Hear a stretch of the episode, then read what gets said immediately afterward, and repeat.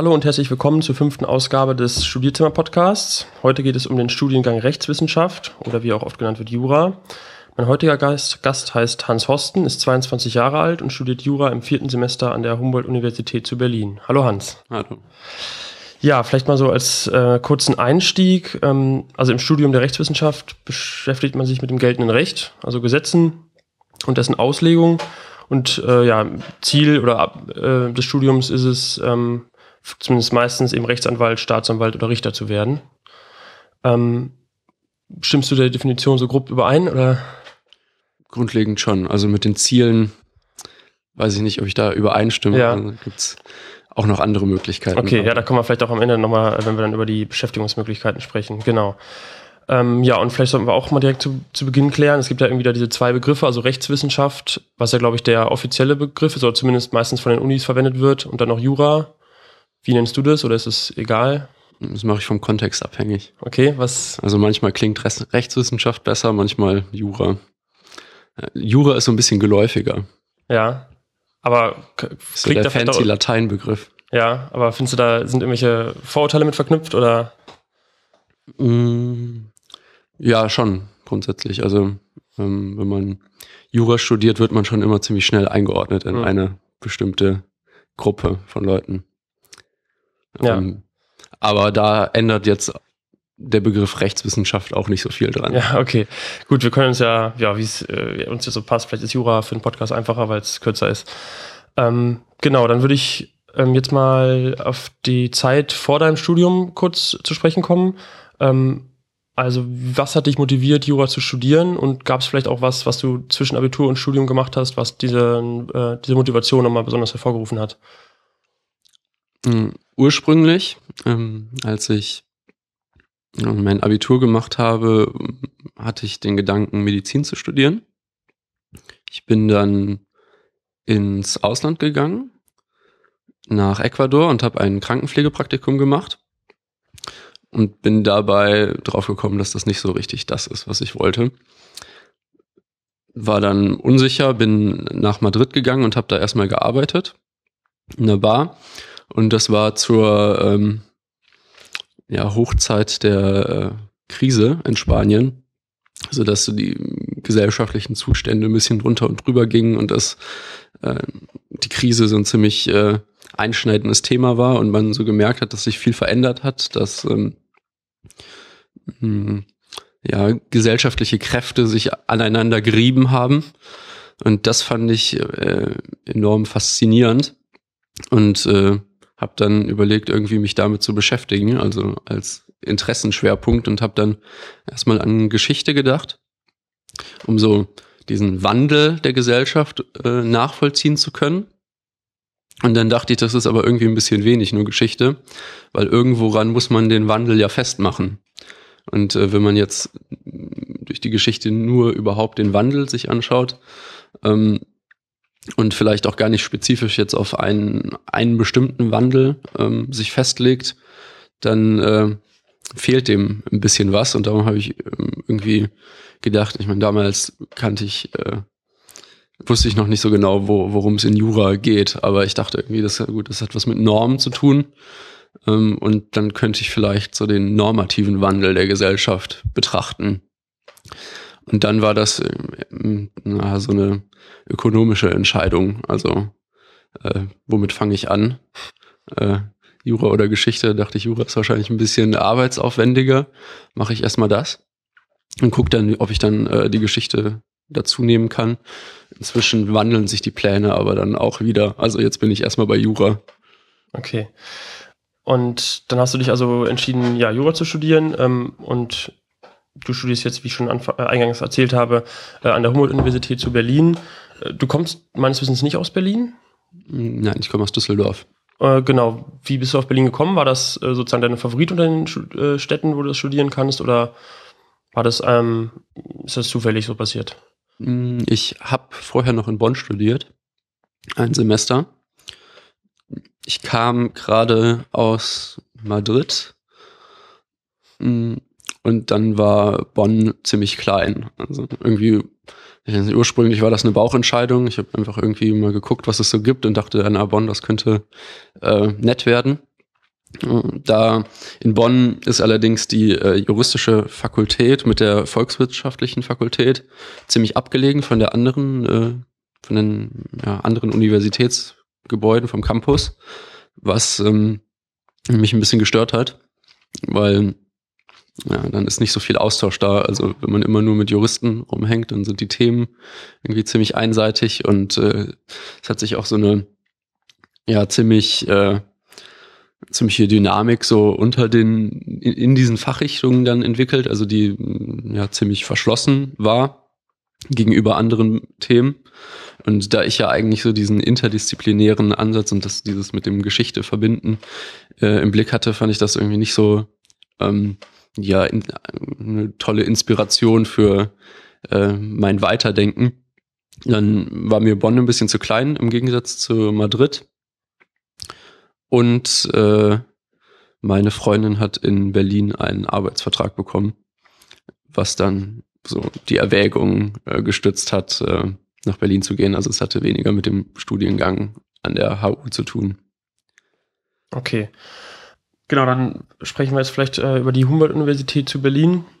Kurz, äh, also ganz kurzer Überblick, die gibt es seit 1810, habe ich gesehen, gilt weltweit als sehr renommiert und ist in Berlin die älteste und äh, nach der Studien Studentenzahl auch die zweitgrößte Hochschule.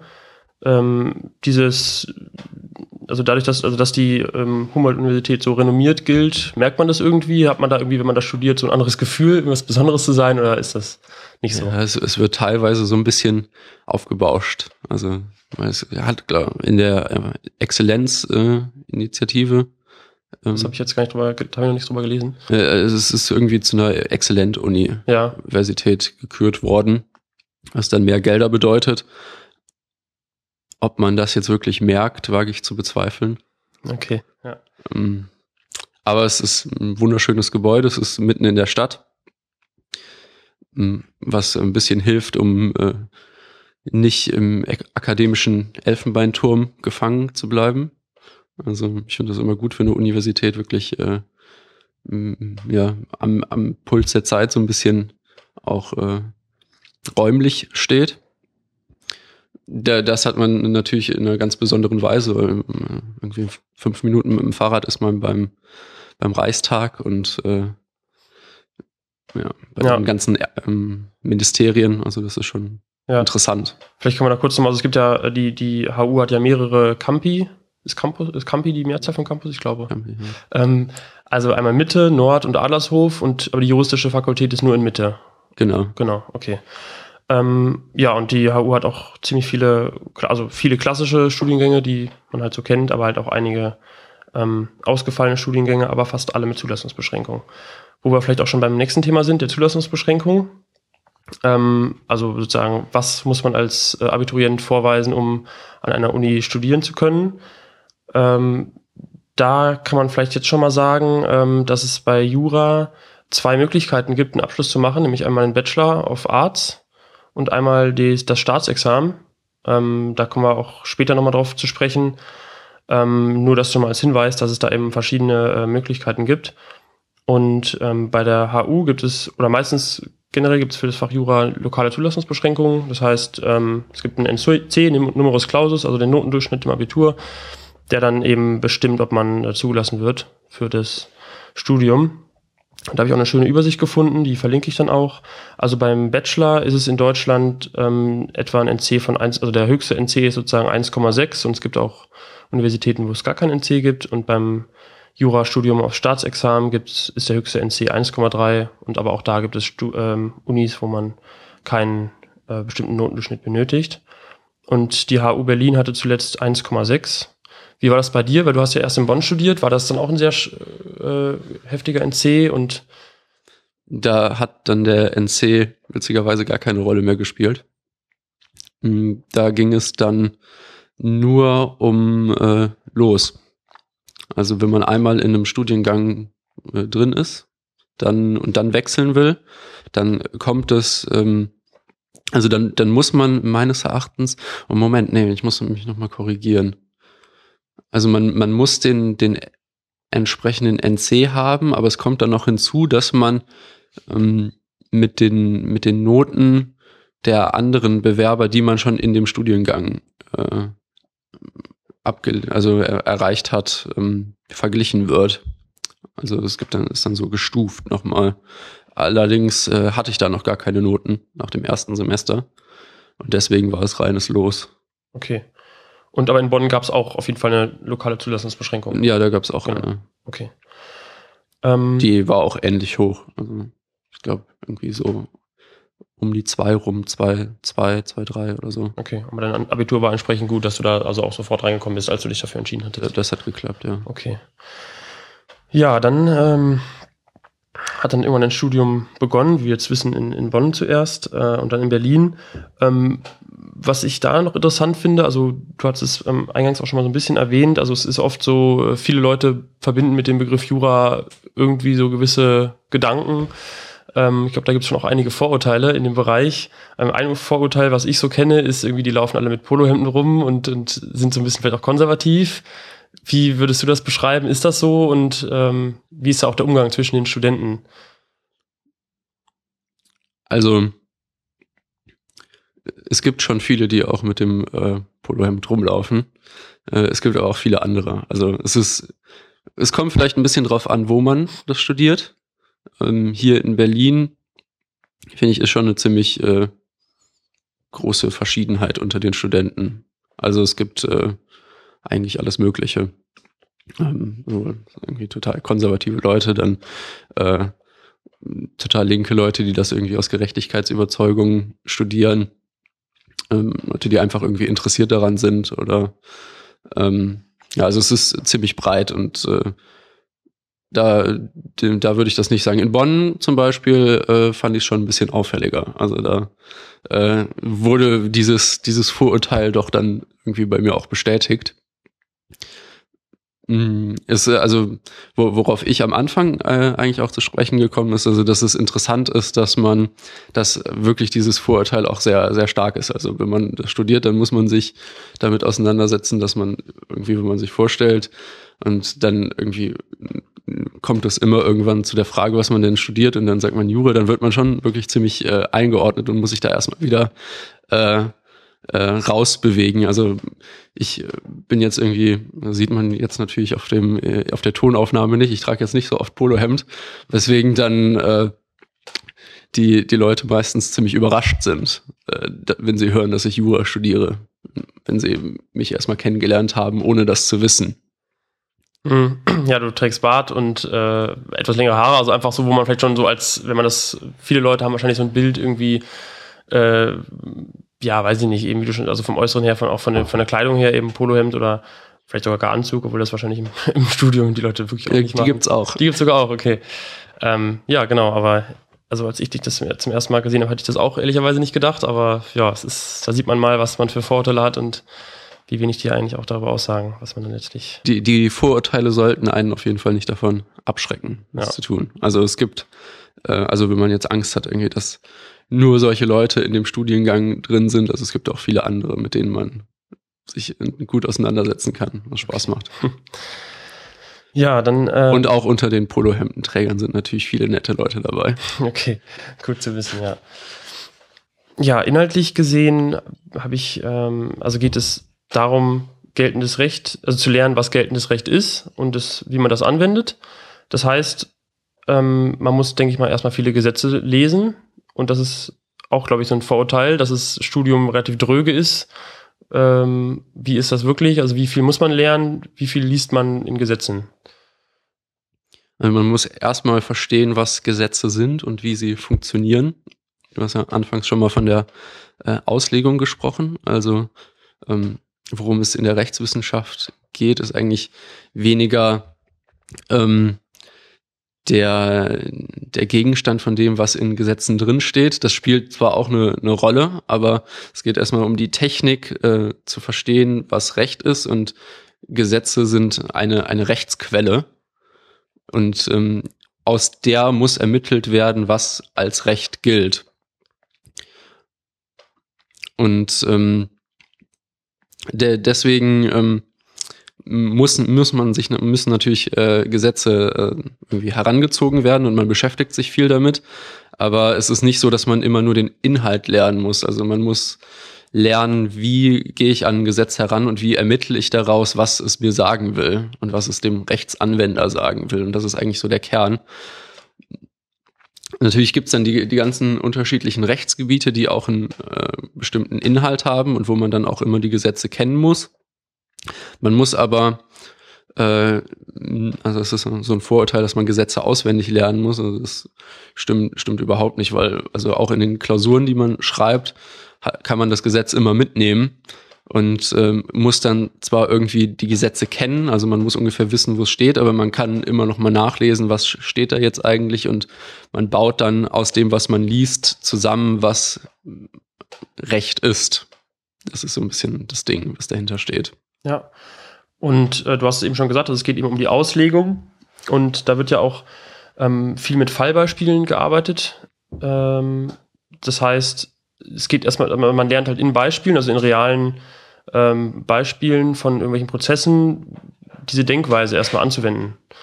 Ähm, und ja, vielleicht kannst du darüber sprechen, wie man da wirklich vorgeht, auch wie man sich als, ähm, ja, als Student oder später eben als Anwalt so einem Problem äh, nähert. Hm. Also hm, was, was viel vorkommt im Studium, ist, man bekommt einen, einen Fall, ähm, in dem irgendwelche bestimmten Probleme äh, auftreten. Also wenn wir jetzt mal aus dem öffentlichen Recht was nehmen, also es gibt, es ist ein, ähm, mal kurz ein gutes Beispiel überlegen, was nicht zu kompliziert jetzt ist für den Zusammenhang. Halt. Hm. Also ein, ein Konzern macht zum Beispiel eine, eine Werbekampagne ähm, und äh, wirbt relativ aggressiv. Dann veröffentlicht ein, ein Ministerium äh, eine, eine Pressemitteilung, in, in der es darauf hinweist, dass die Inhalte dieser Werbekampagne ähm, irreführend sind oder? Äh, ja, irreführend zum Beispiel oder gefährlich für das Wohl von einer bestimmten Gruppe oder was, was weiß ich.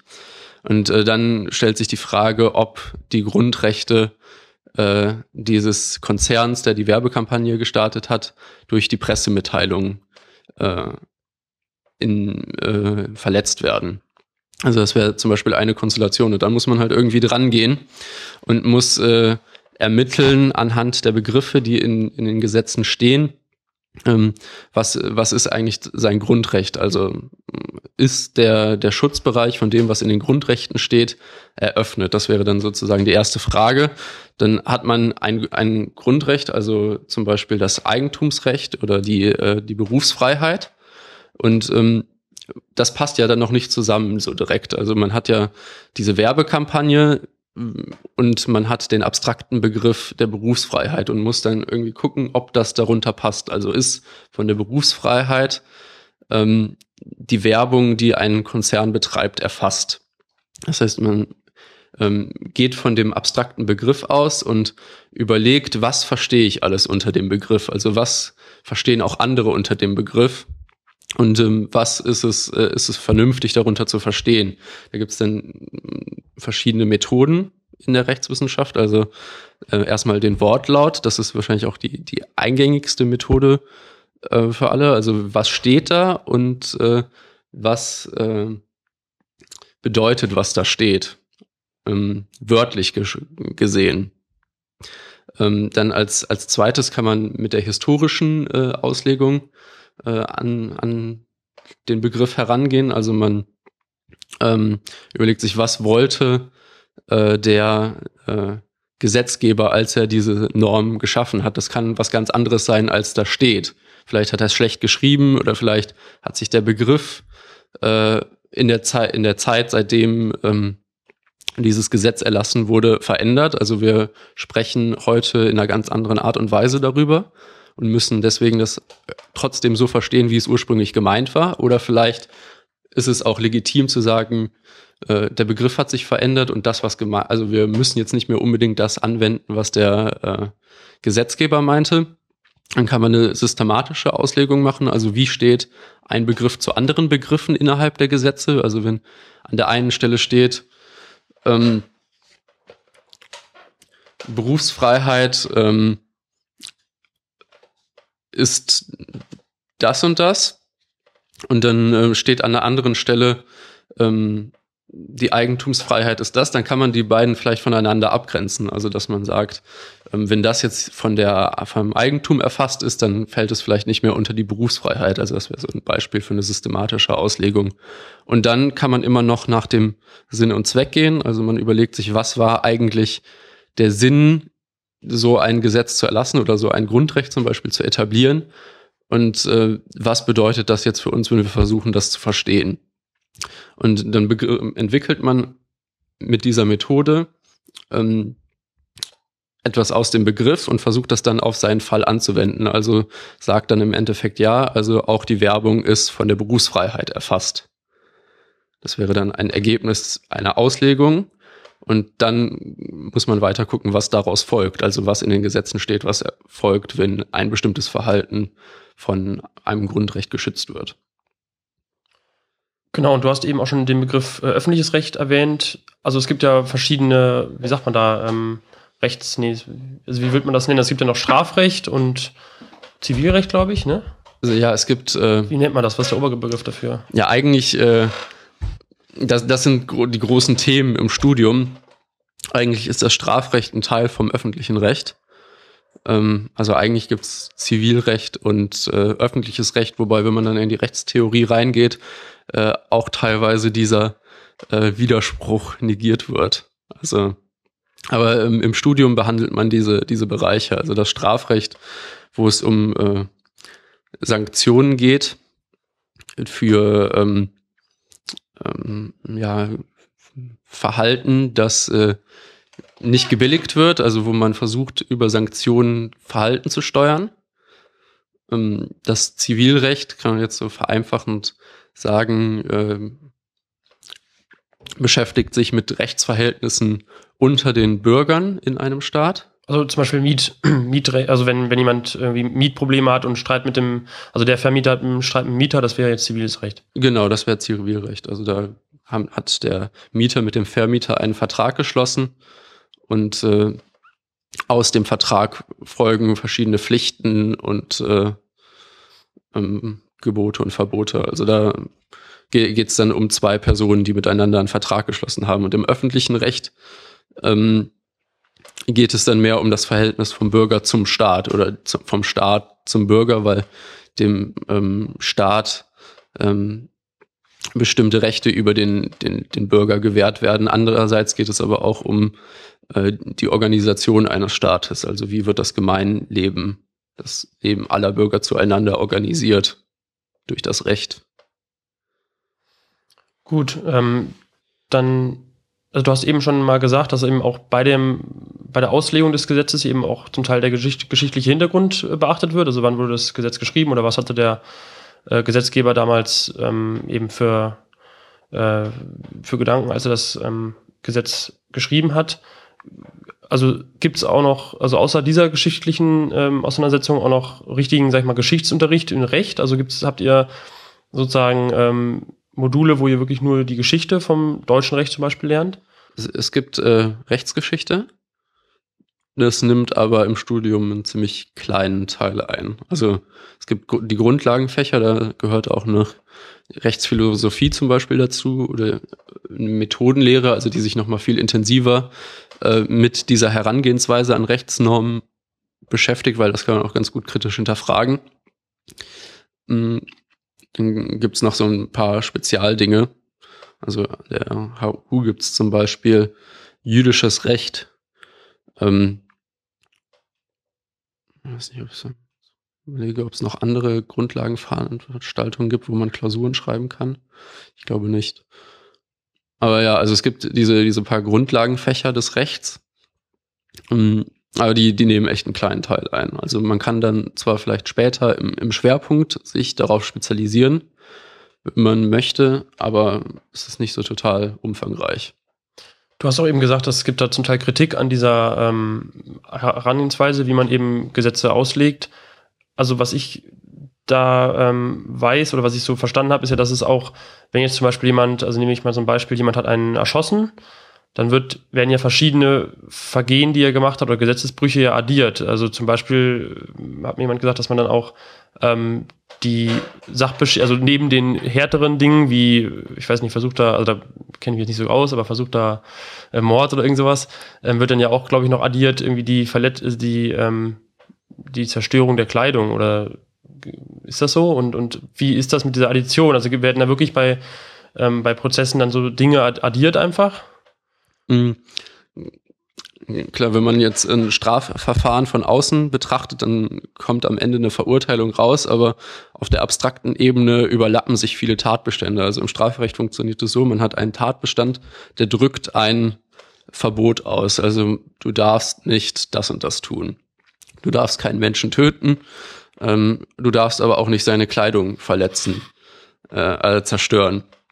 Äh, also du darfst äh, nicht die Sache eines anderen kaputt machen. Und wenn man jetzt jemanden, jemanden tötet mit, durch einen Pistolenschuss, äh, dann schießt man auf ihn und die ähm, Kugel dringt äh, in seinen Körper, aber sie muss ja vorher durch die Kleidung sei denn, man schießt in den Kopf. Vielleicht, äh, also vielleicht, es gibt natürlich auch Möglichkeiten, wo das nicht ist, aber in vielen Fällen wird einfach die Kleidung mit beschädigt. Und das führt erstmal dazu, dass abstrakt gesehen ähm, diese, diese Tatbestände beide erfüllt sind. Ähm, natürlich ist der, äh, der Totschlag oder der Mord, da kommen dann noch ein paar weitere Kriterien hinzu, um damit etwas Mord ist. Ähm,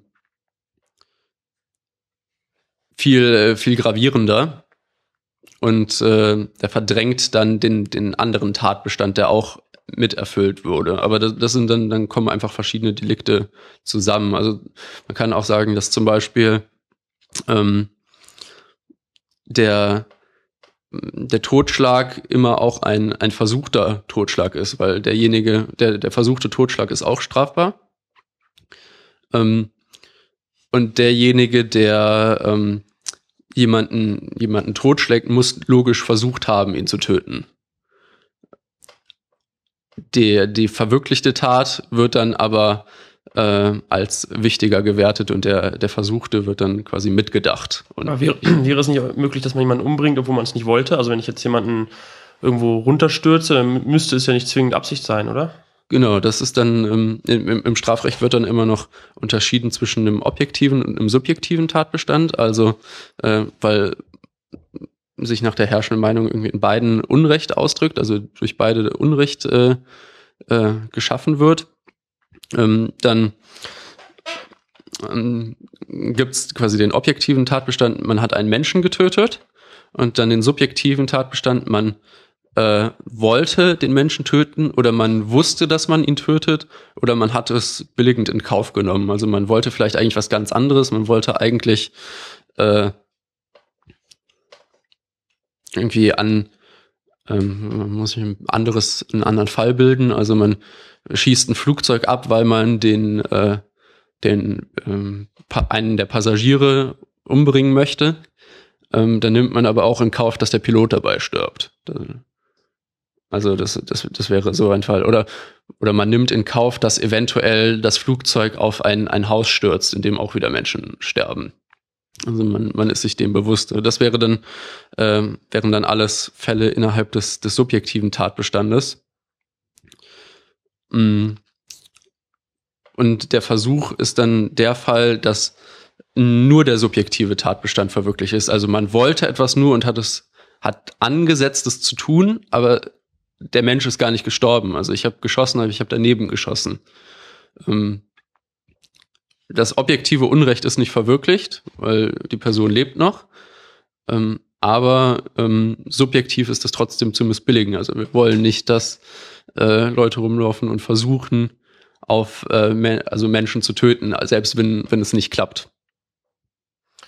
Also man merkt jetzt schon, ich weiß nicht, gar, ich weiß gar nicht, wie das für die Hörer jetzt, äh, äh, ob das sehr verständlich ist oder eher ein bisschen kompliziert. Ähm, wie schnell gewöhnt man sich da beim Studium dran, dass man diese etwas ungewöhnliche Denkweise vielleicht ähm, anwendet? Mm, das, das, ist abhängig. Also viele haben am Anfang äh, Probleme. sich äh, in dieses abstrakte äh, Denken reinzukommen und äh, wirklich Probleme so in, nach allen möglichen Richtungen aufzuschlüsseln. Ähm, man muss dann irgendwie da mal durchbrechen. Also man muss, darf sich da nicht abschrecken lassen von am Anfang, man kommt da schon rein. Und äh, dann wird's auch ganz spannend. Also dann ist auch dieses, dieses Trockene, ähm, was äh, dem immer unterstellt wird, äh, verschwindet dann meines Erachtens, weil es dann wie, also ja, wie, äh, wie so auch ein bisschen ein Rätselspiel ist, finde ich immer. Also man, ähm, man hat ein Problem und man muss irgendwie äh, damit umgehen und es gibt verschiedene Lösungsmöglichkeiten und das äh, basiert alles auf äh, verschiedenen gedanklichen Schlüssen, die man, die man ziehen kann. Und äh, wenn man sich ein bisschen damit beschäftigt hat, dann kommt man da auch rein und gewöhnt sich daran. Und ähm, gibt es auch, kommt auch äh, Praxisteile in der, im Studium vor, also zum Beispiel Gerichtsbesuche, also das ist ja, ich weiß nicht, ob das eh äh, alle wissen, also man kann ja generell ähm, sich öffentliche Prozesse ja anschauen, also wenn jetzt irgendwie was verhandelt, äh, verhandelt wird im Amtsgericht oder Landgericht, kann man ja hingehen bei öffentlichen Prozessen und sich das angucken. Macht ihr sowas auch zusammen mit den Professoren zum Beispiel? Mm, so, also es, es, es gibt solche Veranstaltungen, aber die sind nicht Teil des Studiums. Was praxisrelevant ist im Studium, ist ein Praktikum, das man machen muss. Aber ich glaube, das ist in fast allen Studiengängen. Okay, also das auch schon innerhalb der ersten vier Semester bis zum oder bis zum ersten Staats Staatsexamen oder dann danach? Ähm, bis zum Staatsexamen. Okay. Danach, ähm, wenn man dann wirklich einen juristischen Beruf anstrebt, also Anwalt werden will oder Richter, dann äh, gibt es nochmal das Referendariat. Genau. Aber da wollte ich gleich eh nochmal drauf okay. zu sprechen kommen.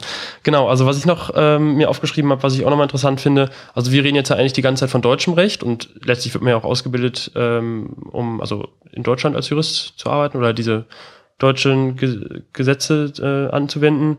Ähm, aber zum Teil unterscheiden sich ja die Gesetze zwischen den Ländern erheblich. Also mal so ein Beispiel wäre ja irgendwie viele datenverarbeitende Unternehmen zum Beispiel jetzt Facebook oder Google, die haben dann in, also ihren Europasitz dann nicht in Deutschland, sondern in Irland, also ein verhältnismäßig kleines Land, weil da das Datenschutzgesetz äh, am, am schwächsten ist sozusagen.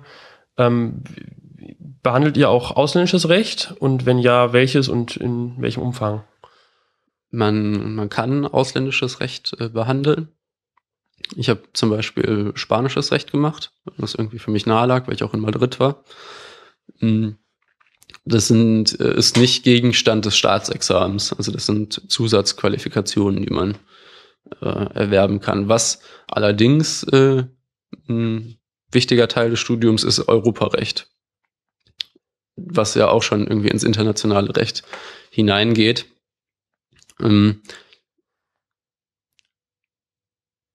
die, die Rechtsvergleichung, also dann mit, mit anderen Rechtsordnungen, spielt nicht so eine große Rolle im Moment. Das ist, da hinkt äh, das Studium vielleicht noch ein bisschen hinterher. Das muss man also dann freiwillig machen, wenn man da sich wirklich besonders für interessiert. Ja, also es, wär, es werden Kurse angeboten. Also man kann ja. auch äh, Kurse im amerikanischen Recht oder im englischen Recht machen in, und, oder im französischen. Es gibt, glaube ich, teilweise ähm, Studiengänge in Deutschland, die deutsches und französisches Recht miteinander verbinden. Also da beschäftigt man sich mit beiden. Wenn man sich dafür interessiert, muss man sich da mal, kann man da mal ein bisschen recherchieren. Ähm, sonst im, also in dem normalen Studium ähm, ist das nicht die Riesenrolle, aber es ist möglich, wenn man will. Okay. Jetzt würde ich sozusagen auch zu, dem, äh, zu den Prüfungen kommen, was du eben schon mal kurz angeschnitten hast oder was ich auch schon gesprochen habe. Ähm, und damit vielleicht auch noch mal kurz zum Ablauf des Studiums. Ähm, und wichtig ist hier nochmal zu sagen, also du studierst äh, Jura auf Staatsexamen und das ist auch in Deutschland ähm, die, glaube ich, deutlich weiter verbreitete äh, Variante.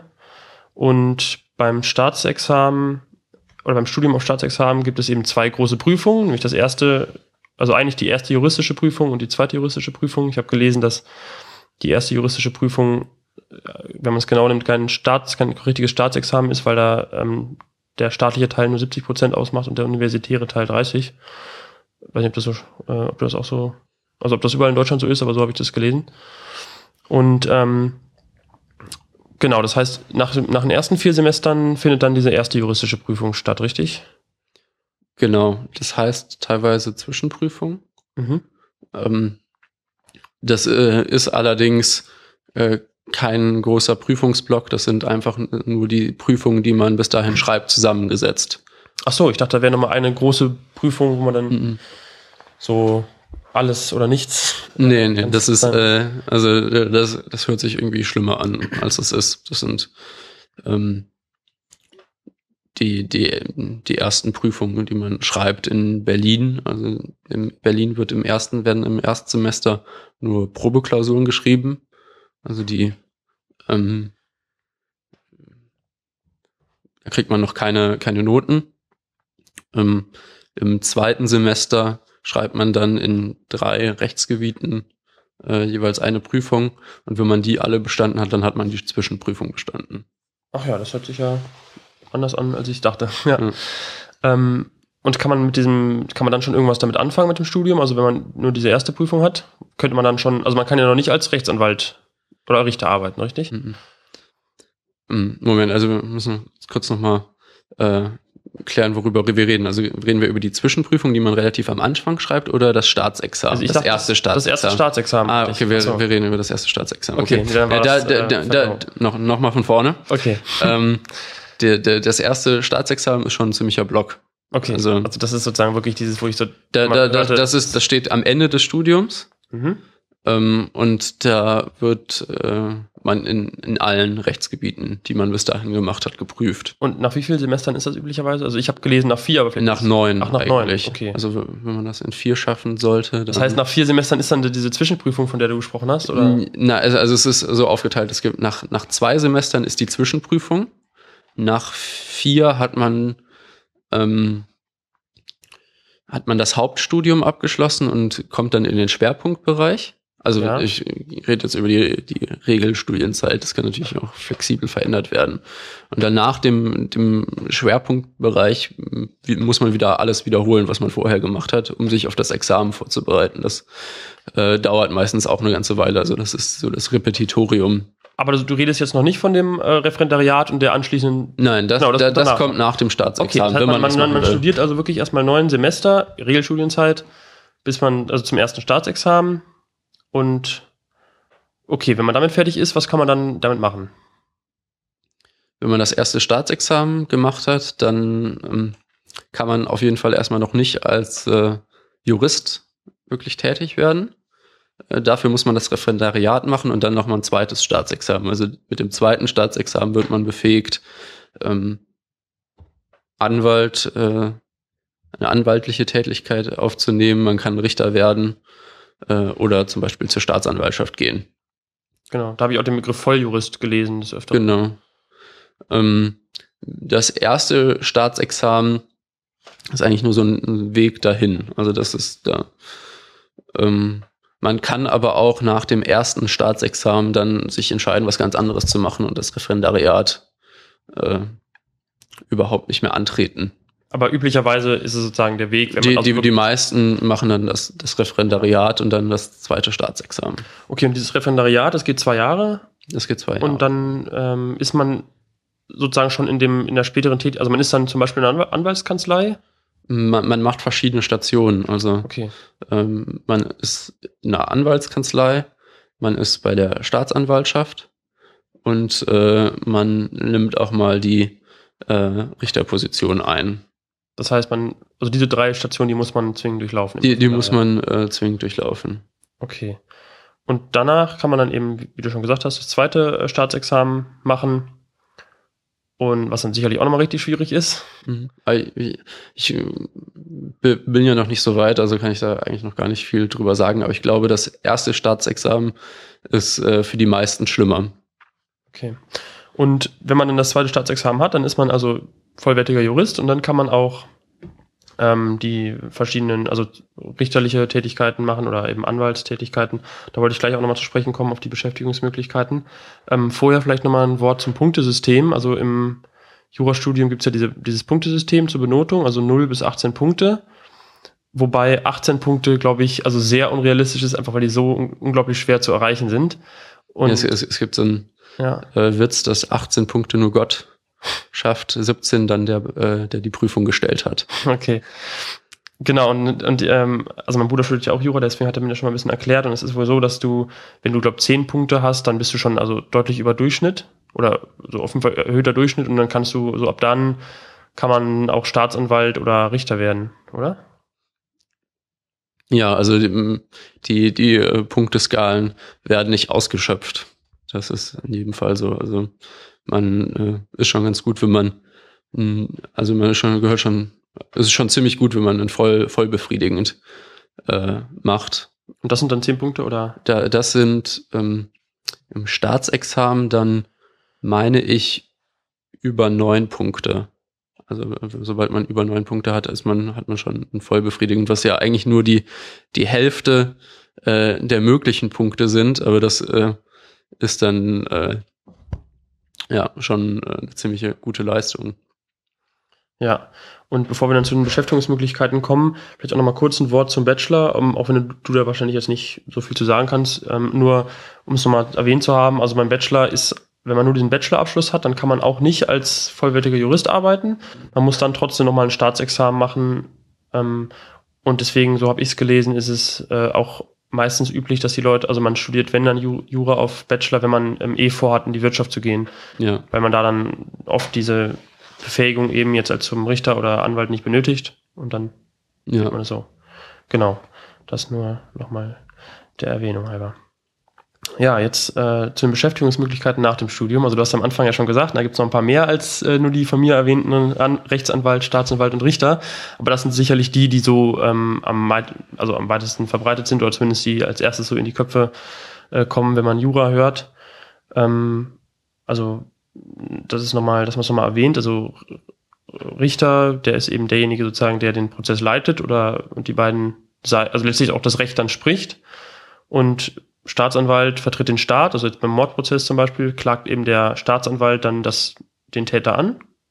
Richtig? Mhm. Und der Rechtsanwalt, also die Verteidigung, die verteidigt dann eben zum Beispiel den Täter. Mhm. Genau, habe ich da jetzt irgendwas, war das alles richtig? Da, da, das, war, das war richtig, ja. Also ähm, ja, es gibt unterschiedliche klassische juristische Berufe. Also der Anwalt ist dann derjenige, der vor Gericht äh, eine Partei vertritt. Ähm, die ähm, dar darum ist auch der Staatsanwalt ein Anwalt, nur dass er halt den, den Staat vertritt. Mhm. Ähm, und dem gegenüber steht der Richter, der am Ende den äh, Fall entscheidet, ohne einer Partei anzugehören. Und dieser, ähm, also Rechtsanwalt, ist das eigentlich ein Überbegriff? Also ist der Staatsanwalt auch ein Rechtsanwalt? Wahrscheinlich schon, oder? Oder, oder, oder verwendet man den Begriff Rechtsanwalt eigentlich nur für den Verteidiger, also sozusagen den Anwalt, der nicht Staatsanwalt ist? Ich glaube, der wird äh, in der Alltagssprache mehr für den Verteidiger ähm, oder Verteidiger, also Verteidiger ist ja jetzt nur im Strafverfahren, es gibt ja auch die Zivilverfahren, genau, wo, wo sich äh, Bürger gegen Bürger gegenüberstehen. Also wenn über einen Mietvertrag gestritten wird, dann äh, haben natürlich beide Seiten einen Rechtsanwalt. Oh ja. Genau. Und dann gibt es auch noch andere Berufe, ähm, also zum Beispiel den Notar. Genau. Also Leute, die dann Dinge beglaubigen. So genau. Ja. Da muss man also auch äh, Jurist sein. Ganz spannend. Kann man immer schöne Unterschrift sitzen. Nein, also es ist natürlich ein bisschen komplexer. Ja. Äh, ja. Da ähm, gibt aber meines Erachtens auch ähm, ähm, nur begrenzte Stellen. Also da wird man, ähm, muss man so an so eine Notarstelle rankommen, die staatlich vergeben werden, weil es nicht zu viele Notare geben also, soll. Okay. Ähm, dann gibt es auch noch den höheren Verwaltungsdienst. Kannst du mir sagen, was das ist? Oder also das ist. Also wenn, man ähm, sich mit dem Recht auseinandergesetzt hat und äh, das Recht gut kennt, dann eignet, ist man natürlich auch geeignet, äh, in Ministerien äh, zu arbeiten, in denen äh, ja Recht gemacht wird oder in denen Recht besonders ausgelegt werden muss, weil die Verwaltung muss natürlich auch immer darauf achten, äh, sich an die Gesetze zu halten. Und insofern ist man da dann äh, ganz gut geeignet. Also viele gehen in, in Ministerien und sind dann zum Beispiel im Umweltministerium und prüfen, äh, ob bestimmte Dinge, die gemacht werden, mit dem Recht konform sind. Also das, das wäre dann eine Möglichkeit, dass man wirklich in ein Ministerium geht. Genau, und, und auch, ähm, also sozusagen, also das ist jetzt sozusagen die, die staatliche Seite der Politik, aber jetzt auch, ähm, also Politiker, die ja, an sich, also als Politiker muss man ja an sich erstmal keine äh, Qualifikationen vorweisen, außerdem, dass man äh, gewählt werden muss oder von der Partei nominiert werden muss. Aber in der Politik gibt es eben auch viele Leute, die äh, Juristen sind. Also zwei Beispiele, die ich jetzt äh, rausgesucht habe, ist äh, Gerhard Schröder und Guido Westerwelle. Die haben beide Jura studiert, aber es gibt da also wirklich sehr viele Beispiele. Ja, es äh, sind wohl recht viele im Ja. Parlament. Ja. Ich weiß auch nicht, ob das immer gut ist, aber Ja. ähm, ja.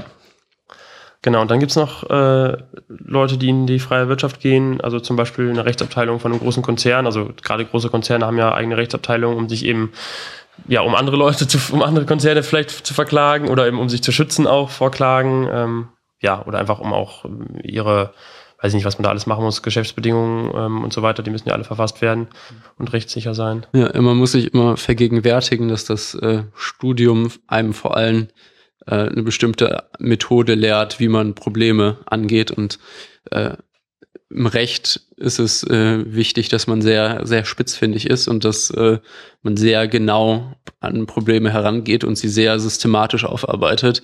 Und das kann einem natürlich in vielen Bereichen ähm, weiterhelfen. Also ähm, gerade dieses systematische Denken, auch die Darstellung von Problemen. Also man ähm, ähm, lernt Probleme schriftlich sehr gut aufzuarbeiten. Also äh, wird man auch befähigt, eigentlich ganz gut zu schreiben, glaube ich. Darum gibt es auch viele, die in den Journalismus gehen äh, nach ihrer juristischen Ausbildung.